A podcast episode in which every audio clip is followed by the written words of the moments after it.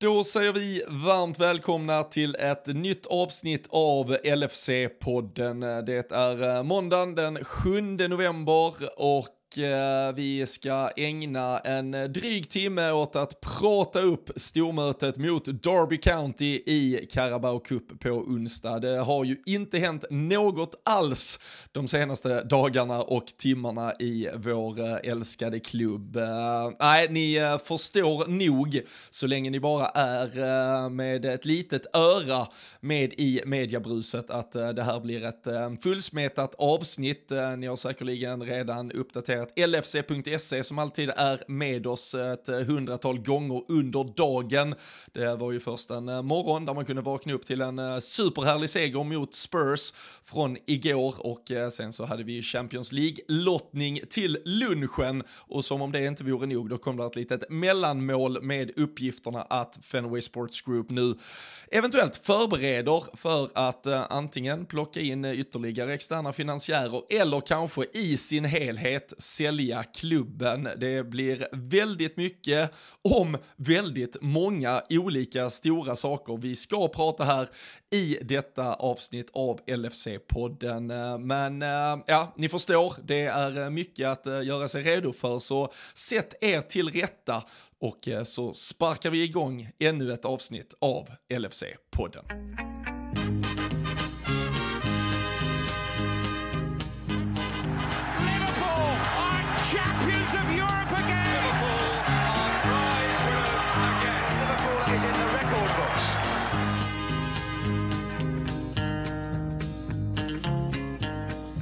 Ja det gör vi och eh, som sagt, eh, den, eh, idag är en sån där dag eh, då eh, LFC.se brinner i eh, telefoner är det väl eh, mest nu för tiden kanske där man sitter och eh, uppdaterar men eh, det har varit ett eh, ganska händelserikt eh, Liverpool-dygn sedan ganska exakt då 24 timmar sedan som matchen mot Tottenham tog slut i London. Ja men verkligen och framförallt med, med det resultatet i bagaget så så fanns det ju redan kanske tillräckligt att eh, snacka om här. Eh, det blev ju en, eh, ja, men en, en, match med, med två olika ansikten och sen visste vi ju att vi hade en Champions League-lottning vi väntar på också. Men sen, eh, ja, men lite som du sa, lite eh, mellanmål, lite eh, grädden på moset här då. Så, eh, så måste väl John Henry ändå se över lite sin översättare han kör från LFC-podden. För att eh, jag sa ju aldrig att ranten skulle vara en FSG out-rant. Utan jag sa ju att jag skulle liksom försvara dem emot eh, FSG Out-twittrarna men eh, nej han förstod inte det och eh, ja nu ligger den där ute på Hemnet tänkte jag säga men ute till försäljning för Ja vad, vad blir det? Fyra, fem lagom miljarder pund alltså bara Nej det blir billigt och bra Ja, vi kan väl säga om, eh, om det pratats om uh, bra lägen för bostadskarriärer i, uh, i Sverige på den uh, svenska husmarknaden de senaste åren så, så har det ju sannoliken oavsett vad det, den exakta köpeskillingen, om det nu blir en försäljning i sin helhet i alla fall, verkligen varit en investering värd varenda penny i slutändan. var väl ungefär 300 miljoner pund som de gick in och köpte klubben för 2010 och nu då så uppges det ju i alla fall att Liverpool ska ha ett marknadsvärde på 3,6 miljarder pund, men eh, Chelsea till exempel i somras såldes ju för över 4 miljarder pund och eh, nu har ju FSG kopplat in vad det sägs enligt de uppgifter som kom från David Ornstein och eh, The Athletic här under dagen. Både Goldman Sachs och Morgan Stanley för en valuation process var väl den ungefärliga termen i alla fall, där man helt enkelt ska göra en grundlig värdering av klubben och det känns ju som att eh, kanske kombinationen av eh, mätta på all den framgång, man kanske känner att man har tagit eh, sin sportsliga, eh, men sina sportsliga möjligheter till vägs ände samtidigt som man då inser när man ser den där försäljningslappen på Chelsea i somras att eh, man kanske har gjort en för bra affär för att nu inte ja, men slå vakt om den lite och eh, casha ut eller vad eh, tror du att tankarna eventuellt, eh, eller vilka tankar tror du det är som har fått FSG att då, eventuellt om det blir eh, verklighet, agera som de gör nu? Nej, men jag skulle gissa att det är precis den biten egentligen. Den, eh, ja, men den ekonomiska aspekten av det. Att det kanske är en, en värdering som någonstans är på topp med tanke på hur det har gått för klubben de sista åren. Och jag menar vi har alla Champions League-finaler. Vi har en titel. Vi har en Champions League-pokal med oss. Och Eh, alltså kanske inte baserat på den här säsongen att det någonstans eh, skulle stagnera. Men jag kan också tänka mig att de att de ser att det kanske inte kan fortsätta uppåt i samma takt heller. För det är ju det är klart att det precis som alla andra tillgångar liksom har, har hjälpts av att det inte varit så, så höga priser på annat i världen. Pengar till exempel då med tanke på räntor och sådär. Och, och det är klart att eh, se liksom ett läge där klubben är, jag menar, är välmående och, och du har bra intäkter. Du har Klopp som är liksom på kontrakt ett par år till. Du har många bra spelare som, som också har sina kontrakt. Så då, då kan jag tänka mig att det är liksom svårt att eh, kanske hitta ett bättre läge just vad gäller Ja men vad gäller värdeskapandet i klubben och sen kan jag nog samtidigt tänka mig att det till viss del kan finnas eh, Alltså om, om, man nu ska ge de här som ofta skriker om FS Scout då eh, vatten på sin kvarn så är det ju oftast för att de vill ha större investeringar i spelartruppen och eh, ja, de, de inser väl att sådana saker kommer att kosta väldigt mycket med och det kommer ju givetvis ta ifrån eventuella vinster och så vidare framåt så att eh, det kan väl också vara Det kan väl vara så att de fick se en liten prislapp kanske på Bellingham här och så tänkte de att nej nu Nu får vi nog eh, backa ur det här projektet. Men, ja. nej, men det är ju ganska galna. Det är ju liksom galna priser även där. Så att det är väl alltså svårt att se också att eh, Alltså väldigt många ägare av fotbollsklubbar som du säger. Alltså själva tillgången har ju verkligen ökat men eh, Väldigt många ägare annars har ju definitivt inte gjort det så här bra affärer och definitivt inte gjort det för att tjäna pengar heller nästan utan snarare att du liksom bränner pengar på det. Så att eh, de har väl gjort en eh, ja, men ett bra jobb eh, både för oss men också en fantastisk affär själva om de nu får får de pengarna som det pratas om runt mm. där då. Men de hade väl i och för sig gjort en bra en, en bra grej på den gamla värderingen också. Man man vet ju som mäklare vi har ju säkert någon ytterligare mäklare som lyssnar man vet ju vad det innebär när de börjar ska kolla på värderingar och grejer. Det är ju inte alls säkert att de kommer sälja Robin. Det, det kan jag lova dig.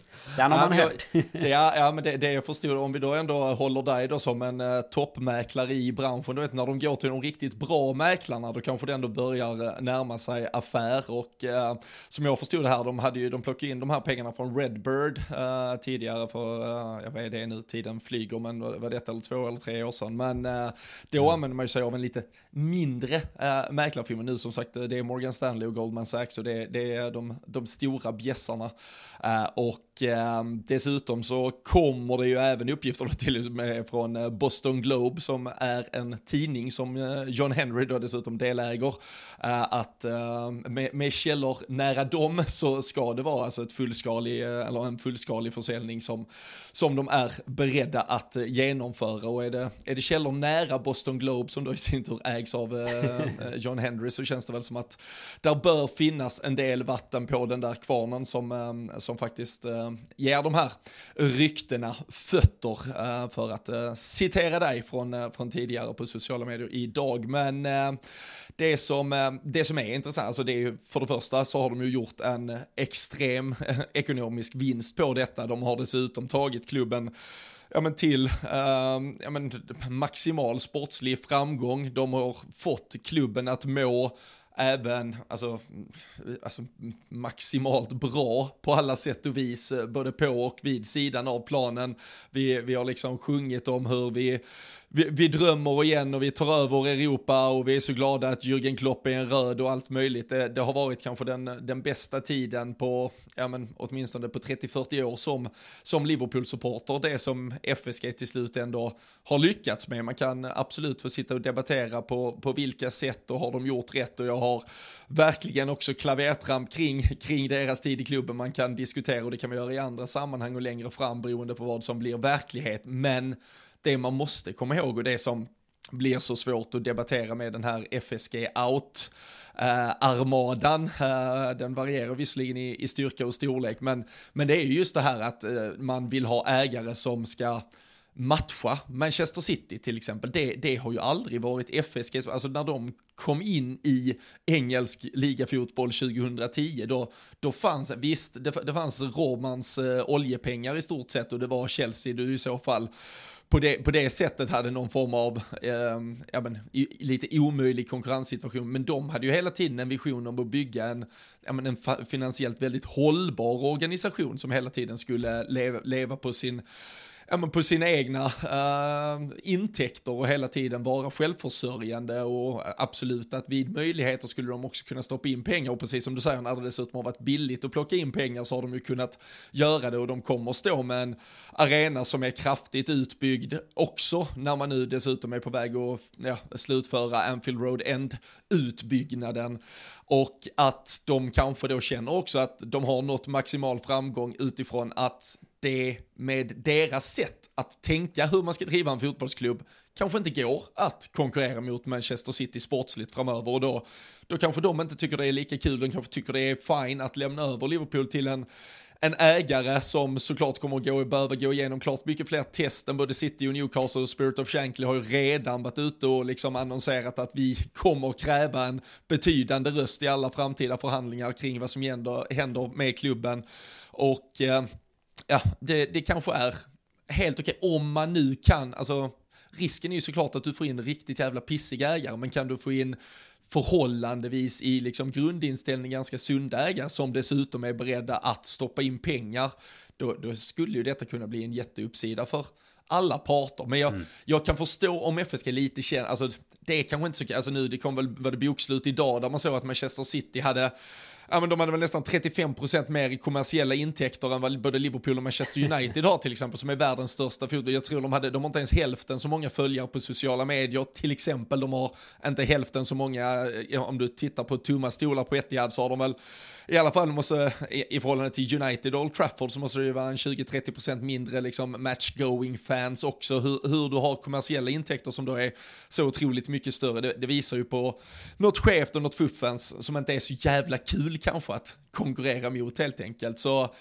jag, jag, jag tror att FSG, är, jag tror de känner att de kanske har tagit klubben så långt det går mm. och ser nog en uppsida för både sig själv och kanske då klubben om man står och skriker efter värvningar att det är någon annan som tar, tar vid här framåt. Det är ganska intressant som du nämner med just med, med Citys siffror där. Nu ska vi inte grotta ner oss för mycket i det. Men det är ju efter våran, våran lilla lynchning i Bangkok till exempel. Så är det inte direkt City-butiker som man springer förbi. Utan det är ju, det är ju Liverpool främst och på sin höjd då Manchester United också. Men man undrar ju hur, äh, men undrar hur de siffrorna kan eh, bli så pass höga ändå. Men tror du att, äh, alltså om, om, vi bara ska spekulera och gissa helt fritt. Så äh, jag, jag tänker lite på det här debaclet med Super League och, och det här att eh, de inte hade konverserat så mycket med varken supportergrupper eller egentligen någon innan det kom ut. Tror du att man eh, egentligen här har gjort mer jobb bakom kulisserna i och med att detta ändå nu kommer ut och till och med när typ Boston Globe skriver om det Då känns det ju ännu mer typ bekräftande För att hade det bara varit någon Någon som hade snappat upp något på Twitter Det var väl lite det jag var inne på egentligen i mitt där från början Att så här, det är inte ens säkert att det är nära Utan det kan vara någon som bara snappat upp något ifrån någon kommentar ungefär Men nu när Alltså det börjar bli lite mer initierat Tror du att det har pågått mer bakom kulisserna än vad vi vet än så länge idag? Alltså ska man, ska man ta hela händelseförloppet kring eh, medierapporteringen här under dagen så, så tog det väl, vad tog det, tre minuter från det att Ornstein publicerade sin uh, Athletic-artikel uh, till att de mm. hade ett officiellt uttalande från FSG på plats också. Uh, det, jag, jag, utgår väl ifrån att det är något man har bett om i, i samband med att man har förberett Precis. den här publiceringen, men att det ändå kommer och i det så, så dementerar man ju inte eh, uppgifterna om att man är beredda att sälja, eh, utan man, man pratar om att man alltid ser till olika eh, möjligheter för att uh, stärka då, framförallt i, i detta fallet då Liverpool, ja, men ekonomiskt och, och säkra för en framtid och så vidare och pratar ju lite om att man inte är, ja men man, man är inte Uh, man är beredda egentligen att, att ta in ex, uh, externt uh, kapital till exempel, men, men man förnekar då inte heller möjligheten att man eventuellt är beredda att sälja allting. Så här, det, det, har nog gjorts mer och när det blir officiellt att man då är i en värderingsprocess och jag tror som sagt det här med Chelsea, där hade vi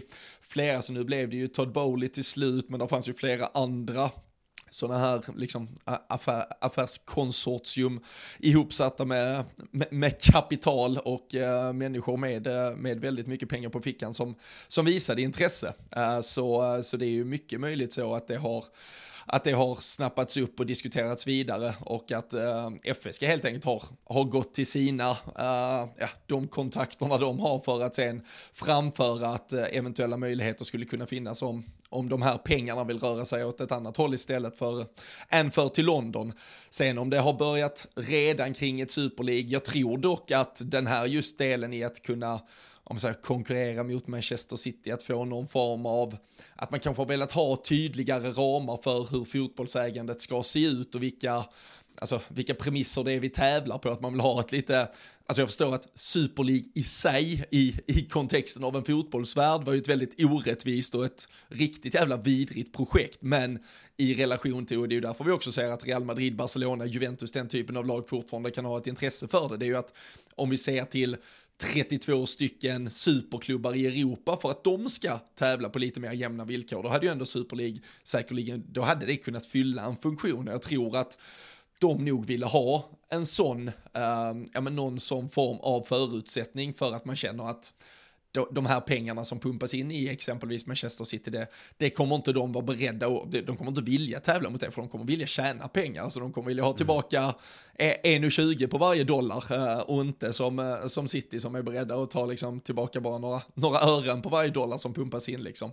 Så, um, nej, men på tal om att göra bra affärer också. Nej men alltså ja. det, det är ju lite det, alltså att vi har ju ägare som som om de skulle sälja nu har gjort eh, makalöst bra affärer medan du pratar om många klubbar där som, eh, som ju är på, liksom har varit på ruinens brant istället i stort sett trots eh, de stora namnen som de är. Så att eh, det är klart att att det kan finnas ett intresse där och att inte bli, alltså att de känner att de nu ska satsa alla de pengarna som de eventuellt eh, skulle kunna få ut på att återinvestera i klubben och sen inte veta om de, om de får ut något av det. Man får ju hur eh, tråkigt det än är att konstatera så får man ju konstatera att det är ju bara affärsmän och eh, ja, eventuellt då folk som shejker som har det som lite leksaker idag fotbollsklubbar. Men annars är det ju i affärsintresse såklart som de gör det och som du gick igenom lite innan så kan man ändå konstatera att det är en oerhört mycket mer välmående välmående klubb. Givetvis när de tog över, för då var vi istället på ruinens brant. Men även eh, om man jämför bara några år in, vad mycket de har gjort, eh, även vid sidan om planen då. Så att eh, så sett så, så ska vi väl kunna knäcka Chelseas värdering i alla fall.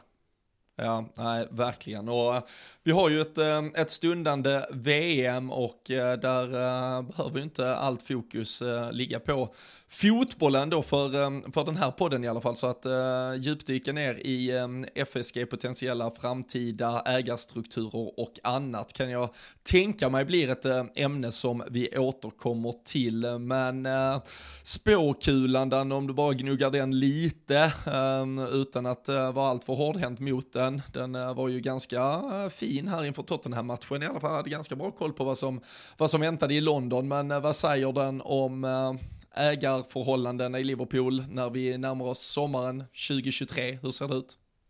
Alltså jag skulle tro att det är en större chans. Jag, jag, tror den frågan jag ställde till dig där egentligen. Jag tror att det har hänt, alltså att det har varit mer eh, mer snack bakom kulisserna än vad de säger från början i alla fall. Och jag tror att, eh, alltså utan att gå in alls på vilka eller vem det, det skulle vara så tror jag att eh, det är en hel, eh, alltså ett helt övertagande som, som det är frågan om och, och, kommer att bli. Sen tar ju såklart de här uppgörelserna lite tid och nu är det väl bara att sitta och hoppas på att det inte blir liksom fel, fel personer i så fall och eh, vi liksom pratar ju om City och ja, Newcastle och alltihopa men jag tror alltså man, man hoppas inte heller att eh, de är alltså det med Super och allt visst, eh, ingen riktigt bra känsla där. Men eh, annars tycker jag ofta att man har haft känslan av att FSG ändå vill hela tiden att det ska vara i, i de bästa händerna och kanske inte bara då att att det ska vara de ekonomiskt bästa händerna i termerna av vem som har mest pengar utan hoppas att de även ser till liksom klubbens och eh, ja, supporternas önskemål egentligen i, i typ Spirit of Shankly och sånt till att det inte ska ska bli ett nytt eh, Manchester City och en ny leksak utan då, då är jag fan hellre en affärsverksamhet men eh, spåkulan säger i alla fall eh, helt inte bara en extern investerare utan nya ägare framöver här. Mm. Säkert under ja. nästa år då som du säger. Det är tidigast kanske framåt sommaren man kan tänka sig att någonting skulle bli, bli klart liksom efter säsongen här. Ja, det är inte som att flippa en sommarstuga i Hillared, vet du. Det, det krävs, lite, krävs, lite, krävs lite större maskineri här. Men, ja, men jag tror, jag tror alltså så, sättet som uh, medierapporteringen har varit idag, alltså avsaknaden på någon form av uh, dementi, att mer eller mm. mindre alla med insyn och eh, som annars eh, får eh, i min värld betraktas som lite knähundar till, till, till klubben. De, eh, de, har också kommunicerat ungefär samma saker här och eh, hade det varit eh, som, alltså, hade det varit att man sökte en finansiär för 5-10% av klubben, det, det, tror jag man hade varit mycket mer öppna med. Då hade man nog varit ganska tydliga med att ja, men vi vill ta in de här pengarna. Det är ju ett ja. jättebra liksom marknadsföringsknep för att eh, hitta de pengarna på bästa möjliga vis. Men när det däremot handlar om ett stort övertagande, då kanske det sker lite mer bakom eh, lyckta dörrar innan eh, någon form av slututvärdering ska, ska göras. Så, så jag tror också att om något sker, då, då är det hela klubben som eh, kommer vara ute till försäljning och eh, jag, jag, tror också det är favorit på det just nu, men eh, det ska bli jävligt intressant att följa och det är ju lite som du vinner på, alltså, vilken typ av ägare finns där kvar? Det, det finns ju egentligen bara amerikanska eh, sådana här eh, affärskonsortium eller typ eh, blodspengar från Mellanöstern mm. och eh, det, ja, de amerikanska ägarna tar ju, tar ju på, på något sätt över och vi, vi, vi har Bowley som ville, han ville spela 4-4-3 tyckte han, han ville ha en extra gubbe på planen där, och det är klart man fotar Tuchel när han spelar bara 11 när Bowley vill ha 12 spelare. Och eh, det var väl snack om att de skulle döpa, döpa om klubben till Chelsea Cowboys och allt möjligt också. Det, det finns ju en väldigt lätthatad del i den typen av ägarskap också, men eh, när man väljer mellan någon form av pest eller kolera så finns det väl kanske grader i helvetet ändå när ja. Eh, man ska utvärdera de potentiella buden framöver. Ja men så är det ju. Sen eh, är det väl så, eller det har ju kommit lite rykten under eh, åren som FSK har haft att det har varit lite intressenter och då är det väl tyvärr oftast den sistnämnda gruppen som, som i alla fall kommer med liksom ja, mer eller mindre officiella bud även fast klubben inte har varit i salu. Och då, nej, då är det väl som sagt hellre någon som vill ha in en extra gubbe på planen än blodspengarna i alla fall. Och det, det är väl där hela, det, det, är väl en del av den ranten vi får se om jag någonsin kommer få komma till eller inte ligger. Liksom att eh, jag, jag känner inte att jag riktigt är i det lägret som bara skulle vilja sälja till, till första bästa diktator för att de ska kunna få, få förbättra sitt rykte på, på scenen. Men eh, vad fan, vi har ju ett Qatar-VM om en vecka eller två här så att eh, det, det är väl inte jag som vinner den matchen just nu känns det som. Nej. Vi får, uh, vi får se vad som händer här. Vi kanske har mer kött på benen uh, de närmsta dagarna och då, eh, då återkommer vi i detta. Det ehm, är ju bara två matcher kvar. Uh, som sagt, uh, kuppspel mot uh, Derby här mitt i veckan och så Southampton på lördag och sen så är det ett långt VM-uppehåll och där ges det plats till att vi kan dyka ner i den här typen av ämnen. Klart mycket mer så låt oss tills vidare pausa det och eh, återkomma. För eh, det spelades eh, fotboll igår och eh, det eh, jag skrev till eh, vår eh, kära kollega, eh, höll jag på att kalla honom, men det är han ju nästan framförallt, vän på LFC.se, supporterklubbens, ja fan, jävla storchef är väl bästa titel på honom, Pelle Enberg här i morse när vi snackade lite om matchen, att det var fan första gången på länge jag satt och var riktigt jävla nervös i slut. Alltså det var verkligen, det, det var en mm. match för en gångs skull som, ja men det, det hände något med mig. Det, jag kände saker om ett, ett fotbollslag jag så jävla gärna ville skulle vinna en match. Jag satt, jag satt inte bara och var förbannad på dem, som jag har ju varit de senaste veckorna, eller att det har varit avslaget på grund av att, ja okej, passar du att vinna mot Napoli nu när det inte betyder någonting, utan, ja men nu var det verkligen på något sätt, visst vi är fortfarande en bit efter Tottenham, United, den typen av lag vi ska komma ikapp för att uh, lägga band på en, en fjärde plats till slut. Men det var ändå en sån här match som, den här måste vi vinna. Nu, nu äter vi oss in i det där racet och så, och så blev det så jävla mycket dramatik, framförallt i, i slutskedet. Och uh, det var, man fick tillbaka pulsen och uh, den där känslan av hur hur jävla jobbigt det kan vara att vara fotbollssupporter. Det, det krävs ju liksom en, en viss mix av att det faktiskt går tillräckligt bra i alla fall för att man ska sitta med det där adrenalinpåslaget och inte bara sitta och deppa och vara förbannad.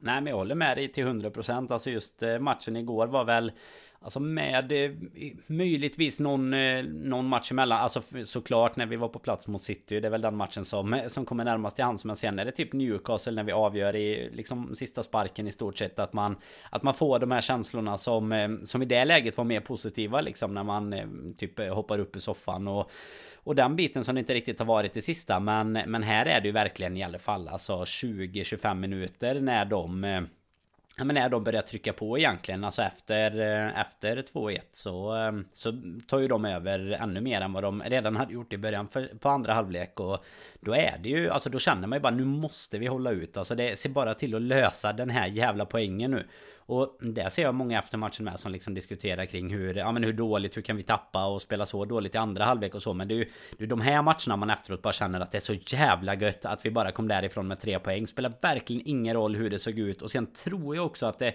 det blir ändå så här att det ligger någon liten mix extra av att det är just eh, Spurs av alla lag också som, eh, som jag ju nämnt flera gånger. Man är så oerhört trött på som dessutom jag har haft eh, De hade ju två raka sådana här vändningar nu mot både Marseille och Bournemouth Så att eh, det var ju skönt att kunna vända den trenden. Och sen just hur mycket vi behövde det För eh, som du säger vi är ju fortfarande en bit efter Men ja, resultaten den här helgen Precis som många andra helger när vi själva inte har löst det Har ju verkligen gått våran väg sett till att kunna bita ikapp oss lite. Så kan vi komma ikapp lite ytterligare till, till helgen så äh, då, då börjar säsongen på nytt för typ fjärde gången här efter, eh, efter VM sen.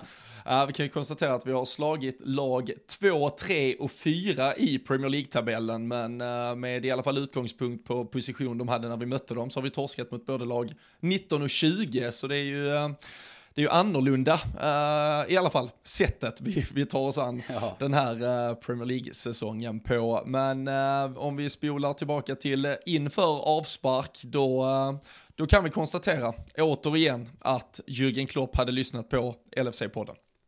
Ja men det var väl eh, absolut eh, bästa vi kunde ställa upp och vi var väl Vi var väl båda lite inne på att eh, det troligtvis skulle bli Henderson. Jag vet att du la ut från någon, någon träningsvideo där. De brukar ju kunna avslöja en hel del när han var inblandad i spel och inte Elliot då. Det var väl det som var den stora mm. Det stora frågetecknet egentligen Så länge Konate var helt frisk då. Det, det var han ju, det visade han ju under matchen i alla fall. Så nej det var väl Alltså det, nu är det ju verkligen så att första och andra halvlek är väldigt olika Men eh, ser man på spelet vi hade i första halvlek så eh, Så är det ju där vi hoppas att den här elvan ska kunna leverera och det är väl det är väl med något enstaka byte, någon rotation kanske, så är det väl den elvan vi ska... Ja men som ska göra det för oss egentligen från eh, jul och, och framåt sen får vi väl hoppas med tanke på skador och sådär.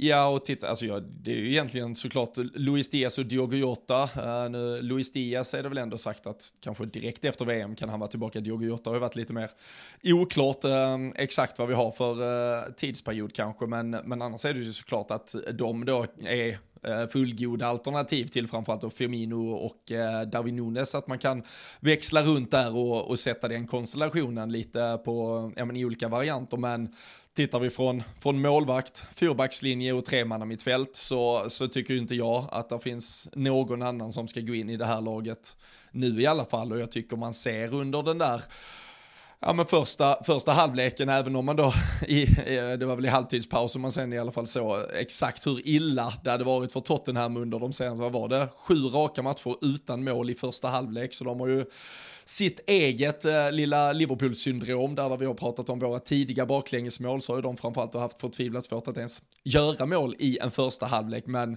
jag tycker det är ett Liverpool-lag som, som spelar extremt bra. Jag tycker, tittar man på hela sättet som vi bygger upp till 1-0 målet så är ju det eh, fantastiskt fint spel. Det var ju flera gånger där vi dessutom kom igenom väldigt bra, spelade oss ut genom mittfältet och eh, hittade ut på våra kanter. Och Robertson satte ju Nunes i, i farliga lägen både två, tre, fyra gånger känns det som i, i första halvlek också. Fortsatte ju visserligen också en hel del i andra. Så det, jag tyckte det var ett Liverpool-lag som, som spelade riktigt, riktigt bra fotboll. Och och jag tycker, alltså så här, jag orkar inte heller eh, raljera för mycket kring det, men vi, vi satte ju också alla de där Brexit-mittfältarna på, på bänken nu. Och det, det, var ingen Henderson, det var ingen Milner, det var ingen Curtis Jones, det, det var ingen Oxlade som, som det visserligen typ aldrig har varit den här säsongen, men, men ändå, eh, jag tycker här får vi in de elva bästa fotbollsspelarna, de som vet hur du spelar, snabb, aktiv, liksom eh, hela tiden, framåtlutad eh, anfallsfotboll. Du, du är progressiv i allt du gör, du vill ta dig förbi spelare, du vill skära linjer, du vill och vågar ha bollen vid fötterna och göra saker med den. Det, det är inte bara titta bakåt, vända upp, vända ut, leta efter något annat och hoppas lite att någon annan tar ansvar utan vem som än får dem vid sina fötter så är de jävligt beredda att ta, ta an, eh, liksom, eller ansvar för att vi spelar en anfallsriktad fotboll. Så äh, för min del är, eh, nu är, nu är det ju trist att det bara är två matcher och att vi antagligen lär rotera kraftigt mot, äh, mot Derby här i kuppen. Annars känns det verkligen som att det här hade varit laget för, för kommande veckor om det hade varit mitt i säsong helt enkelt.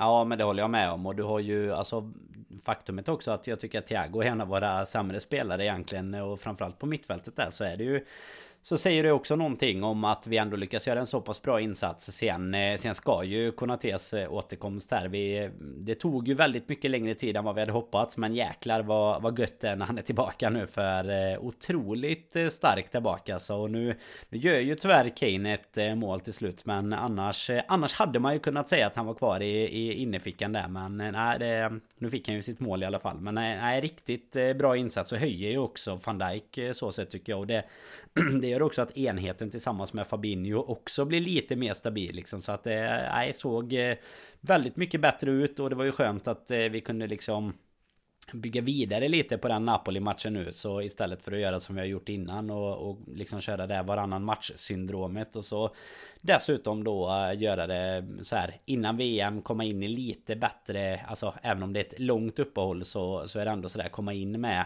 ja, men lite bättre känsla och förhoppningsvis avsluta bra nu med, med två lite enklare på pappret matcher då. Men eh, det, det vet vi ju denna säsongen att det inte alltid behöver vara positivt för oss. Men eh, nej, det, det är väl samma lag egentligen i alla fall till, eh, till helgen sen. För som du säger, det är ju Jota och, eh, Jota och Diaz är ju egentligen de två som, som skulle kunna gå in i mixen med. Men där, eh, där är det väl egentligen så att vi... Det beror mycket på vilken form av... Alltså om vi kommer fortsätta. Nu spelar vi ju återigen liksom Klopps eh, lite mer klassiska spel liksom utöver vissa stunder i matchen egentligen. Och sen är han väldigt tydlig med sin... Det, det måste ju ändå i din liksom adrenalinpåslag och, och nervositet där så måste du ju känt något när han... När den här fembackslinjen kom igen. Du skickar in Joe Gomez och det blir fembackslinje. Då vet man att eh, ett baklängesmål brukar vänta. Men, men den här gången var det fan eh, stabilt ändå. Men du vet man bara ser då. Han står där med händerna och bara 5, 4, 1, 5, 4. Man bara nej, nej, nej. Stabilt var det. Stabilt vet i fan om det var framåt slutet. Men, äh, ja, men jag tycker den, den som verkligen ska lyftas, och, och, du är ju inne på det, är ju Ibrahima Kunate i, i försvarsspelet. Han, eh, det är ju inte så att han bara kompletterar uh, van Dijk eller liksom får, får mittlåset att fungera. Jag tycker han överglänser van Dijk till och med. Han är den som tar, eh, tar plats, liksom den som eh, fyller upp det där straffområdet och ser till att det hela tiden är ett huvud på varenda av de här jävla crossbollarna och, och långbollarna som eh, Tottenham pulveriserar oss med, framförallt då sen i andra halvlek. Så jag tycker ju han är den som eh, står ut som, eh, som matchens store spelare. Men, eh, men annars var ju hela andra halvlek från, vad är det, minut 65-70 någonstans och bytena som påbörjades var ju en ren och skär påfrestning på, på min mentala hälsa. Jag hade ju skrivit ett, äh, ja, men ett vänligt jävla meddelande, vänligt men tydligt meddelande till Klopp där i, eh, i paus äh, på Twitter att äh, nu vill jag vara väldigt, väldigt klar med att du inte ska tänka tanken att börja byta in dina engelsmän och sen kom de en efter en efter en. Curtis Jones, Jordan Henderson i ett uh, dubbelbyte och sen uh, dessutom då som du var inne på Joe Gomez och för att sätta, uh, ja men verkligen då fyra av fyra, James Milner var ju inte tillgänglig den här matchen så, så blev det även Oxlade Chamberlain framåt slutet och det ska verkligen sägas att vi vi var redan trötta, vi gick lite på knä, det var ett jobbigt, det var en jobbig anstormning från Tottenham, de går in vad har de, tre hörnor första tre minuterna typ i andra halvlek. De hade ju mm. bestämt sig för att växla upp och, och vi blev, uh, vi började tycka det var jobbigt. Sen, sen tyckte jag det var jävligt dåligt av oss att vi inte ut, det kändes som att vi var väldigt, ja men nästan lite så här bortkopplade i vårt omställningsspel. Vi har ändå tre, fyra gånger i ja, men de första 10-15 minuterna på andra halvlek där vi lyckas få till rätt bra omställningar. Tottenham orkar inte riktigt göra jobbet, men det känns som att vi slarvar bort dem. Där vi många gånger hade vi kunnat kanske till och med ta en extra passning så hade vi helt öppna lägen, men eh, fast att det inte var någon direkt press och stress från Tottenham så, så vaskar vi de chanserna. Och då hade vi ju kunnat döda matchen. Istället så blir det ju att de kommer tillbaka eller behåller det momentumet att vi tvingas göra bytena och jag köper att vi behöver göra någonting för att få in lite lugn och energi. Men det är ju det som är synd, eller, och det, och det som då är problematiskt tycker jag med de här spelarna som kommer in, det är ju att de inte gör att det blir bättre, alltså lika, lika illa som det ser ut med då tröttkörda spelare, de andra som hade spelat 70 minuter och inte riktigt orkade. Det såg exakt lika illa ut fortsättningsvis även när vi då fick in de här spelarna mm. som skulle orka kanske då balansera upp det lite eller skapa lite trygghet och kontroll. Vi, eh, vi hade Jordan Henderson som eh, dels, det är ju såklart bara en specifik situation i sig, men som på, det är väl första hörnan han är inne och markerar så, så släpper, släpper han ju Lenglet helt och hållet. Eh, liksom bara, och så den klassiska, stå och peka, skulle inte någon här ha följt upp lite? Men, nej, men det var ju du som sket i allting liksom. Och eh, på mittfältet så får vi ju ingen kontroll, eh, trots att vi då sätter in friska ben som ska kunna bidra lite. Nej, och det är ju det problemet ligger i. Alltså, nu, nu har vi inte ens... Eh, alltså vi, vi pratade ju om det här, om det var nu förra eller förra, förra avsnittet, just att eh, om du nu har valt att ha kvar typ en Curtis Jones och, och du ska satsa på liksom Henderson och de här som, eh, som truppspelarna, då måste du ju också veta att de kan gå in och göra ett jobb som är... Alltså det, det behöver inte vara på exakt samma nivå, men det, det ska ju i alla fall komma in och eh, förbättra efter en spelare som har spelat 60-70 minuter och rimligtvis borde vara lite tröttare än den som kommer in och framförallt ska du ju kunna få in en stabilitet när du liksom inte har Alltså när, när, du kommer in och inte har spelat någonting. Så att Precis som du är inne på här så blir det ju snarare tvärtom. Det blir ju lite Lite hönsgård av alltihopa och eh, ja, blir väl egentligen mer farliga lägen efter det precis som du var inne på innan. Alltså visst de gör målet innan men eh, sen är det ju egentligen Ja, det är ju både den markeringen, jag vet att vi skrev till varandra precis i, samtidigt där egentligen att eh, just kring eh, Leglé-markeringen. Men sen har du även många andra lägen där jag tycker när du, när du själv har bollen, alltså där, där du slår bollen, ja men en halv meter bakom eller du slår ja. lite för kort passning och sånt där. Så det är inte bara liksom försvarsspelet eller att du inte kan liksom få upp dina zoner. Utan det är även det här lite, lite när du inte är liksom 100% där mot ett lag som, ja, men som uppenbart ville jaga och, och, inte hade någonting att förlora i andra halvlek. Och sen, precis som du är inne på, tycker jag att det är synd att vi inte då utnyttjar det lite bättre. För att vi har ju många chanser att ställa om emot dem. Och det, det brukar ju vara våran alltså, främsta paradgren egentligen. Framförallt när vi hade både, både Salah och Nunes där fram egentligen. Så att, eh, ja, nu, nu slutade det ju väl ändå. Men det, det fanns ju några chanser där det, där det kunde gått sämre. Så det, det, är väl viktigt i alla fall att konstatera att det inte är de som ska, ska göra det framöver. Nu var väl Oxlade var väl i alla fall bara ett byte för att, att få tiden att gå lite och det var inte riktigt hans effekt som eh, satte in. Men eh, nej, det är inte, det är inte kul att se när, eh, när det blir den effekten av de bytena du hoppas att du ska få ut något ifrån egentligen. Nej, nej, lite så um, är det väl, men um, vi um, lyckades lösa det och om uh, Ibrahima Konate var uh, den, uh, den stora uh, bjässen där bak så var det återigen Mohamed Salah som var tungan på vågen offensivt. Darwin Nunes med, ja, med fint förarbete, eller hela laget. Vi var inne på det där 1-0 målet, men det kändes ju annars som det var det var väldigt mycket kring Darwin Nunes första, första kvarten, eh, men eh, till slut ändå då Salah som från straffpunkten ungefär dunkar in 1-0 målet och eh, sen med Eric Dyers bjudhjälp så kunde han även lyfta in tvåan och 14 mål på, eller 14 mål och 5 assist på 19 eh, eller 20 matcher ehm, eh, är det väl här han har gjort, eh, det var ju, det var ju något inhopp så det, jag vet inte exakt vad, de, vad, som, vad, vad som stämmer där, men oavsett vilket, i stort sett poäng per varje match och jag såg det är faktiskt bara förra hösten han, och då, var, eller, och då vet vi ju, då var han ju helt extrem. Det var ju hattricket på Old Trafford och allt möjligt. Det var ju dubbla pytsar mot City hemma och det var ju, det var ju show var varannan vecka den gången, det var ju en Mohamed Salah som kanske var som allra hetast, men annars är detta alltså hans bästa säsongsinledning någonsin i den röda tröjan och eh, ändå så pratas det om en, eh, ja, men en formdipp som eh, nästan ska vara avgrundsdjup och eh, en, eh, ja, men någon form av tyngd som ska ligga på honom av det här sista kontraktet och borde vi inte sålt honom istället för Sadio Mané i somras. Nej men det är bara att lyfta på, på hatten såklart. Jag menar det är en otrolig alltså otrolig utväxling också att få i ett lag som uppenbarligen inte fungerar riktigt. Eh, där, där du liksom har garanten som ändå gör sina poäng och gör sina mål. Och, och nu är det ju riktigt bra mål. Alltså även om han blir eh, fint framspelad av, av Nunes och resten av laget på första. Så, så är det ju den här lilla, det lilla upplägget och sen sätta den. Det är eh, alltså det vi uppenbarligen har extrema problem annars. Sätta den där målvakten inte är. Det har ju Nunes som inte annat bevisat sig kunna jobba lite mer på. Och sen andra målet är ju, ja men det är ju ren och skär klass. Både uppfattningen i att du, du faktiskt är med på, på att det kan komma en nick bakåt från Dyer. Men sen också i avslutet en, en liten chip där. Så att, eh, och sen är han ju inblandad i mycket annat också tycker jag igår. Alltså det, där fick vi verkligen, alltså i många matcher där han har blivit lite mer isolerad och så. Det kunde vi inte se någonting av i, igår egentligen. Utan det var back in the prime även i, i spelet tycker jag. Så att eh, det är verkligen som du är inne på där. Det är inte mycket att klaga på eh, statistiskt eller egentligen på vad vi ser. Men det är väl det som har varit problemet egentligen för många. Att eh,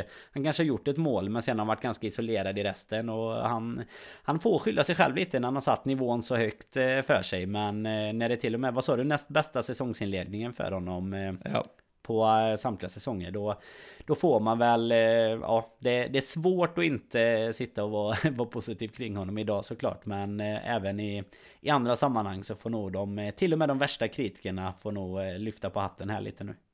Ja, och eh, vi var inne på 2-0 målet som eh, bjöds och serverades av eh, Eric Dyer där de med sitt försök till hemåtspel man, eh, man skulle ju kunna tänka sig då att eh, då, eh, det, det som avgör den här matchen, det slutar ju trots allt 2-1, det andra målet här för Liverpool blir ju direkt matchavgörande. Eric Dyers slarviga försvarsspel hade ju kunnat eventuellt stjäla någon rubrik, vem vet. Men istället så hade Gary Neville en kolumn igår kring hur Trent Alexander-Arnolds ja, defensiva svagheter mycket väl kan kosta England i en uh, viktig slutspelsmatch uh, medan Glenn Murray uh, minns vi ju kanske framförallt här de kör former Crystal Palace Drag. Han är mer Brighton för mig känner jag i alla fall att det Ja, är... jag, vet, jag vet att han är både och men Brighton är väl det sista tror jag i alla fall va? Palace ja, men längst period känns det som utan att dubbelkolla orkar jag inte göra som vanligt men skit samma på Eric Dyer då i alla fall. Då, då beskriver han det som It was an individual uh, error. I don't think we need to make too much of it. It was one of those things that Eric has probably done hundred times over and never got wrong. This time, at the biggest moment, unfortunately it went wrong for the young man. 28 bastanne, ung, lovande, talangfull, Eric Dyer, fan vet jag. Men uh, Trent Alexander-Arnold eh, får återigen, trots att Liverpool vinner, ja absolut, första att erkänna att det var absolut ett par svaga defensiva ingripanden, men uh, det är notabelt hur gärna man vill fokusera på att det brister lite i hans försvarsspel, medan alla andra kommer undan med egentligen vad som helst. Uh, alltså om, om Trents defensiv är det som ska kosta England när de eventuellt sätter upp en trebackslinje med Tyrone Mings, Harry Maguire och Eric Dyer. Det, de kommer ha andra problem än Trent Alexander-Arnold defensivt om uh, de går långt i det där VM-slutspelet. Ja, och det absolut värsta är väl att man, eh, att man ska fokusera på det efter en sån här insats. Jag menar, det, det finns väl saker att diskutera i hans spel även i, igår kan jag tycka. Men det är fortfarande inte någonting som du, du ska ta upp i ett sånt sammanhang. Och framförallt inte att eh, ja, men likställa liksom Dyers misstag och tycka att det är, eh, är lugnt och eh, en, eh, ja, men ett eh, misstag som, som kanske bara sker någon gång. Jag menar, det är inte så att Trent veckovis eh, gör defensiva misstag. Och jag menar, många av de grejerna som han var inblandad i kan jag tycka är ganska löjliga. Alltså han, den här, det är väl på Sessignon va, när de börjar kolla på någon straff. När han egentligen bara har en arm, liksom lägger armen mot honom. Som du gör i alla de duellerna. Sen kan det se värre ut på reprisen såklart. Bara för att det, det ser värre ut när du bara tar ut just den sekvensen. Men Sen eh, får vi ju ifrågasätta lite om de ska, verkligen ska använda Brandon, Brandon Rodgers som modell eh, vad gäller unga och eh, gamla. Det måste vara han som har satt ut det. Vad sa du? 28 sa du och han var, var ung. Det är ju ja. det är bara Brandon som tidigare som jag har hört som har kunnat säga det om, om spelare tror jag. Möjligtvis också Youngnat Phillips då, men han är ju fortfarande, han är i alla fall mycket yngre än 28 än så länge. Tror du att Brendan satt på sin eh, kammare i Yorkshire och tänkte Oh, good to see young Adam Lallana score that goal. Vilken jävla dunderhelg för Lallana, trodde man ju han hade ja, dött och lagt ner karriären. Nej, det var det verkligen. Sen mm. det får vi, får vi se om det var en eh, one hit wonder nu eller om han, eh, om han kommer tillbaka. Kanske ett läge för oss ja. att ta in han på mittfältet i så fall. Han har ju benen. Ja, det var, ja, det var framförallt kul eftersom jag körde han som triple captain i, i fantasy också. så det var, det var passande att han fick explodera. Men nej, äh, dessvärre det, det är lite tuffare med, med besluten som jag tar i mitt fantasylag. Men äh, på tal om det så vet jag att du har äh, tryckt iväg uh, ny uh, liga och ny uh, tävling för de som nu, nu är det ju Southampton mm. kvar såklart till helgen, men sen har man ju ett helt VM på sig att liksom regroup och sen komma ur blocken på annandagen och vara med och tävla lite. Ja, både du och jag skickade Salla igår va? Jajamensan, det ja. gjorde vi för att se till att vi inte tog del av några sådana poäng. Det skulle vi inte ja. ha. Exakt, så är det någon man vill tacka och skicka något tackkort för att eh, han eh, löste de eh, tre poängen så, så vet ni vart ni ska skicka dem helt enkelt. Nej men det är ju som vi pratade om lite här förra veckan så, så kör vi en, nej, men en liten sån spurt brukar vi ju kalla det men vi kör en liten återuppstart där efter VM så kör vi, det är omgång 17 eller Game 17 som börjar då och så kommer vi köra hela januari ut så det är fram till 21 och då är det ju helt enkelt bara så att man ska, man ska ta flest poäng under den här här perioden så kommer Samrods vara med oss och eh, ställa upp med lite priser. Ett litet prisbord där och eh, vi har ju... Ja, det, det gillar jag ändå att jag satt lite och tänkte hur ska jag ändå göra en ny liga här nu? Behöver vi komma på något och då, då är det Royal League som kommer tillbaka. Vad kan det vara? Oh. 20 år sedan kanske som Elfsborg och gubbarna sprang runt på snöiga planer och mötte typ Molde och Brann och... Ja, det är så jävla fint. Ja, ja, nu är den tillbaka i alla fall. Vinterns största största turnering skulle jag nog kalla det. Så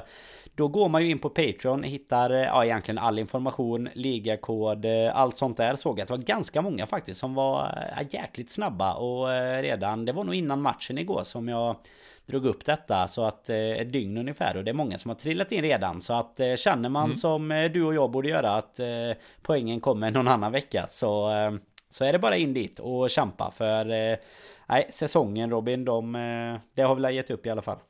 Uh, uh, snart, snart i alla fall. Jag, jag gör som Chloe, jag, jag, pratar inte om någon ligatitel i alla fall längre, utan jag tar en vecka i taget och sen uh, får vi utvärdera. Uh, när, vi, när, det, när det börjar bli april ungefär så får vi ta en titt i tabellen igen och se hur fan det har gått. Men, men det vi bara ska målet understryka nu, Målet nu är ju bara att bli, det är bara att bli topp två mellan dig och mig. Nej, det, är, det är att hålla, hålla sig kvar för fan, i, i ligan. Men, nej, men det, ifall någon kanske tänker att, ja men vad fan, det är inte lönt, man har inte varit Patreon innan innan och så, utan det här är ju då för nya också, så man kan ju bli Patreon mm. nu uh, under, uh, ja, antingen här i veckorna eller under VM-uppehållet, så, så kan man joina och vara med och bara testa på det lite, se om man vill vara med i just denna här i alla fall, och uh, tävla. Sen får man ju bestämma själv om man vill fortsätta därefter. Vi, vi har ju några liga, så här, årliga ligatävlingar som redan rullar.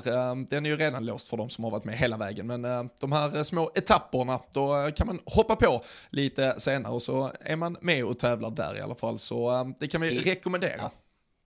Ja. Och i samband med det kan vi också skicka ett litet eh, grattis till eh, Mats Karlsson. Vann ju det här eh, beryktade glaset, Seiden, som man kan, ja, man kan dricka öl, man kan dricka alkoholfritt. Precis vad man tycker behövs till matcherna här som kommer nu i veckan. Kan i och för sig, nu sa jag lite för mycket, för det är frågan om man har den innan onsdag. Men kanske innan nästa helg i alla fall. Men Mats ja, Karlsson tog, en, tog en seger där med både Kane och 1-2. Det var ännu starkare än, än spåkulan det där.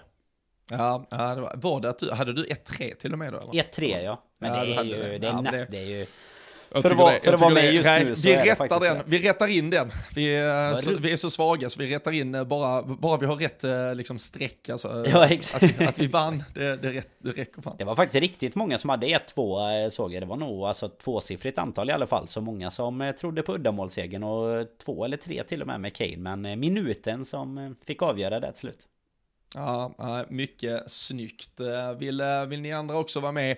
Vi, eh, vi tar ju inte Carabao Cup så, så där seriöst, speciellt inte i alla fall i de här omgångarna. Så Tipstävlingen är tillbaka på lördag när vi möter Southampton. Vill man vara med då i en uh, sista tävling här innan uh, VM så kan man gå in på patreon.com slash LFC-podden, vara med där och som sagt då kan man även då plocka upp ligakoden till det här sporttävlingen som väntar efter VM. Man har ju hela VM på sig. Det är ju ett långt, stort, fritt wildcard. så där kan man ju bygga om och förfina ett, ja, men ett ägarbyte rent av i stort sett under. VM-uppehållet. Så nej, eh, in där och eh, kika. Eh, och som sagt, det väntar match mot Derby i kuppen Southampton till helgen. Men annars så är ju dagens såklart stora nyhet och det man har suttit och tänkt på och eh, inte riktigt bestämt sig om man ska eh, hata eller försöka älska, ta det till sig. Det är eh, den Champions, Champions League-lottning som gjordes av Hamit Altintop i Istanbul tidigare idag. Det är ju där finalen spelas i vår och Benfica försvann snabbt från urnorna där borta och ganska snabbt så stod det klart att det var vi mot Real Madrid istället. Repris på Champions League-finalen från senast. Eh, vi har ju förlorat två Champions League-finaler under Klopps ledning mot Real Madrid. Vi har åkt ur mot Real Madrid under den där eh, trista pandemivåren och och ehm, ja, tar vi egentligen in ännu en Madrid-aspekt, eller två till och med, så är det ju faktiskt även mot Atletico Madrid vi har blivit utslagna. Vi har bara under Klopp blivit utslagna ur Champions League mot lag från Madrid och sen dessutom då vunnit vår enda då Premier, eller enda, men den Champions League-titel vi har vunnit vann vi också i Madrid. Så ja, något med den spanska huvudstaden och eh, oss i den där turneringen, Danne, det är det i alla fall. Ja men verkligen och, och som du säger att välja mellan om man skulle hata eller älska det så, så var väl det inte ordet älska som var det första man eh, tänkte på i alla fall när, när den lotten drogs där av eh, ja men allting topp som har fått göra ett gediget jobb. Känns som att han är med i varje lottning men det är väl för att det har varit lite så här fram och tillbaks med med de här Istanbul-finalerna när det skulle ha spelats det här och sen inte gjorde det och så vidare. Men eh, nej alltså vad, vad ska man säga egentligen? Det var ju, vi pratade om det innan, det var ju 50-50 på att få något där av de portugisiska lagen lagen som hade varit en bättre lott eh, jämfört med då Bayern, Real kan väl eh, kännas som den, den, här lilla klassiska sägningen att man, man behöver slå dem alla och det är väl klart att eh, någonstans lite långt inne så finns det ju ändå en, en kärlek i hur man vet ju hur hur fett det är med en sån här match i alla fall. Alltså det, är, det är ju väldigt mycket coolare att, att se matchen än vad det är att se typ Liverpool-Porto. Men sen hoppas man väl såklart ur sportslig synvinkel att man ska ha lite enklare väg fram. Men eh, nej, det blir ju den tillsammans med Bayern PSG är ju två överlägsna. Det, det är ju liksom två olika. Det, det är Super League kontra Champions League detta nu eh, i de två matcherna. Men ja, jag vet inte vad Svårt att säga med redan nu om... Eh, du, du, sa ju, jag vet att du nämnde det sist, det här med att man vet ju inte vart varken vi eller de står när det väl är dags heller. Det var, blev det 21 februari och 15 mars 21, va? Vi börjar ju... Exakt, exakt. Ja, och vi börjar ju hemma då så att eh, nej, det, det får vi väl se då. Men det är ju ändå, det kittlar ju ändå lite att det ska bli någon sorts lite revanschkänsla tycker jag. Hur eh, känner du bara kort eh, att, eh, att möta dem över 90 minuter i en final eller 180 minuter minst i då ett slutspelsmöte, dubbelmöte istället? Fördel, nackdel? Nej, fördel skulle jag säga framförallt för Klopp och liksom ja, taktiskt upplägg egentligen. Tycker ofta vi har visat oss vara, vara bra på att ja, men manövrera egentligen 180 minuter snarare än 90 och det tar ju också kanske bort lite mer alltså av ja, det, det, blir lite mer taktik och ta bort lite mer av eh, enstaka händelser som till exempel i finalen sist när det väl när det är ganska mycket fram och tillbaka och, och sen till slut kommer liksom eh, just det som blir målet. Alltså du har mycket mer att jobba på på dubbelmöte och så dessutom så har du har du Anfield-publiken som kan eh, få göra sitt en kväll med istället för en neutral plan då. Jag vet inte, vad har du någon känsla kring det?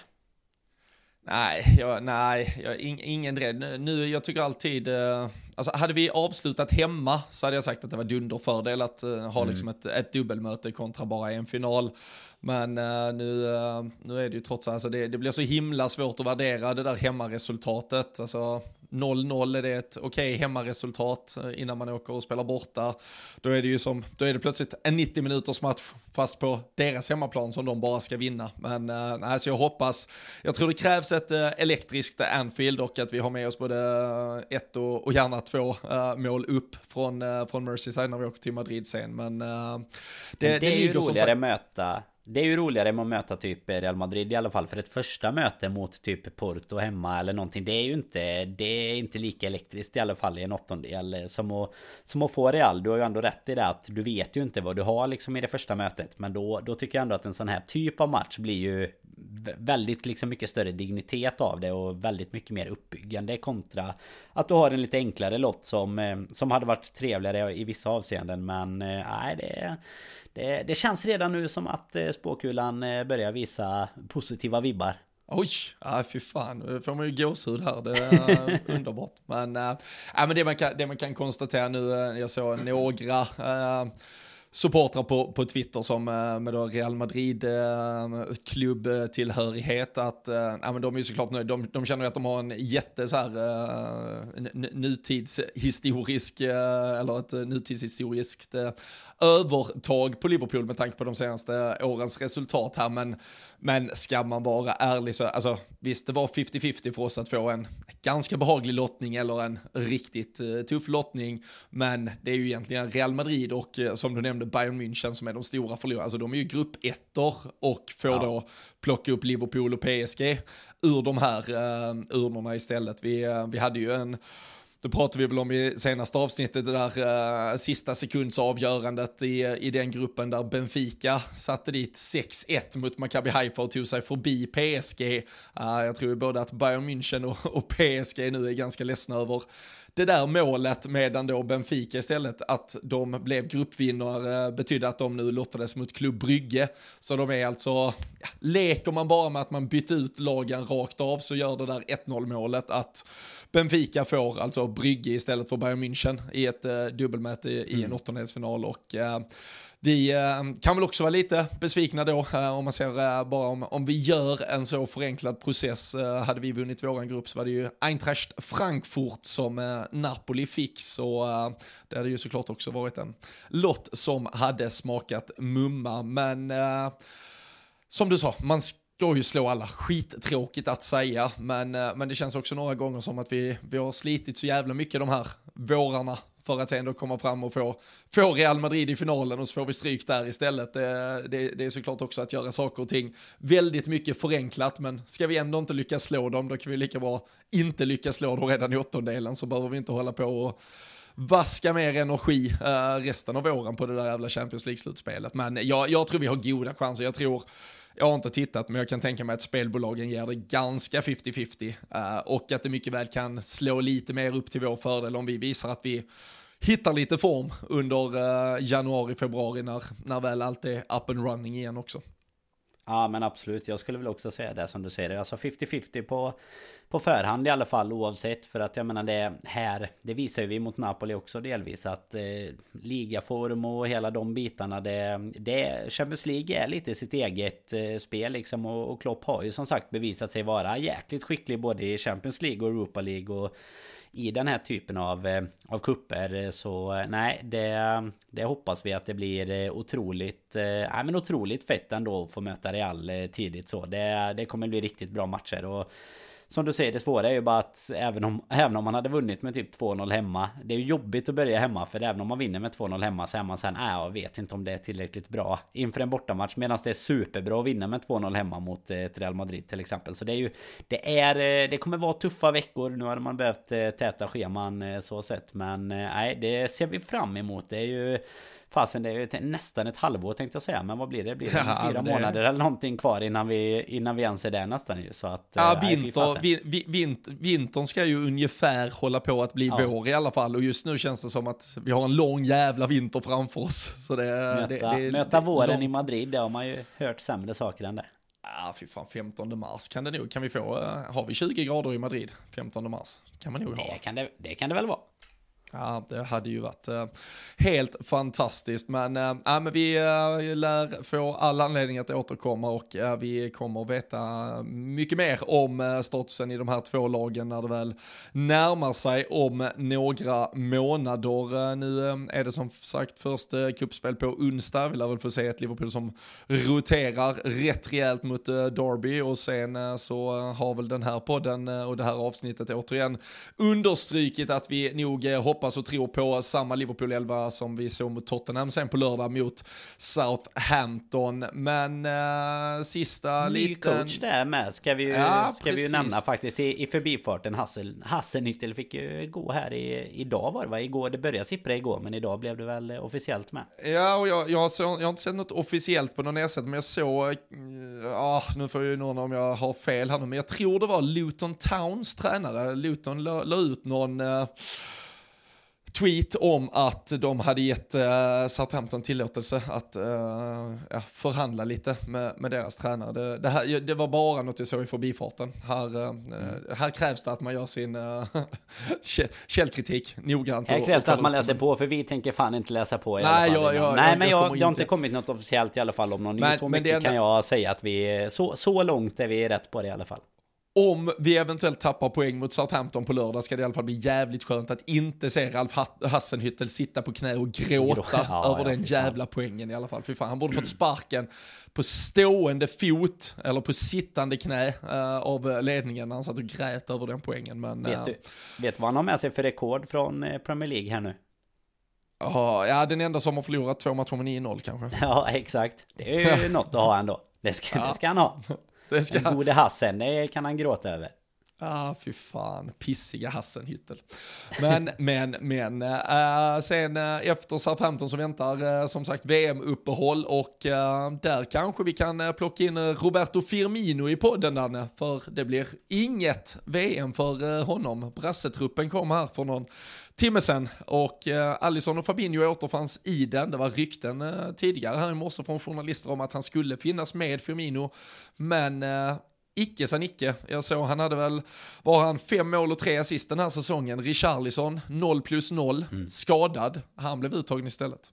Ja, det är oväntat. Det kom ju någon, jag såg någon liten sån här läcka innan eh, idag, eller läcka, jag vet inte, rykte eller vad man ska kalla det, men någon som menade sig ha truppen i alla fall och då, då var Firmino med faktiskt. Så att, och han har ju varit, eh, alltså han har ju spelat mycket i landslaget. Så att jag är lite förvånad i och med att eh, tränare brukar ju dessutom, alltså nu har ju Firmino haft en bra form dessutom då. Men de, många brukar ju även vilja ha med samma spelare som de liksom har byggt på lite. Du, du pratade England innan och Southgate liksom att Harry Maguire skulle vara så långt ifrån en, ja, vilken landslagstrupp eh, som helst egentligen. Sett till hur, hur säsongen har gått. Men sen bygger man gärna vidare kring samma spelare. Då är en Pickford som är lite samma sak egentligen. Men eh, nej, förvånande. Men jag vet inte, Salah skrev ju något om innan att vi kanske får köra nya fronttrion som han ju kallade oss tre till eh, någon Fantastic Four eller någonting får vi väl lägga som förslag nu då när han, eh, när han ska vara med. Om nu Firmino ska in i samma avsnitt eller om det blir ett eget då när de, när de är lediga. De har väl inte mycket annat att göra än att åka till Malmö eller Borås under,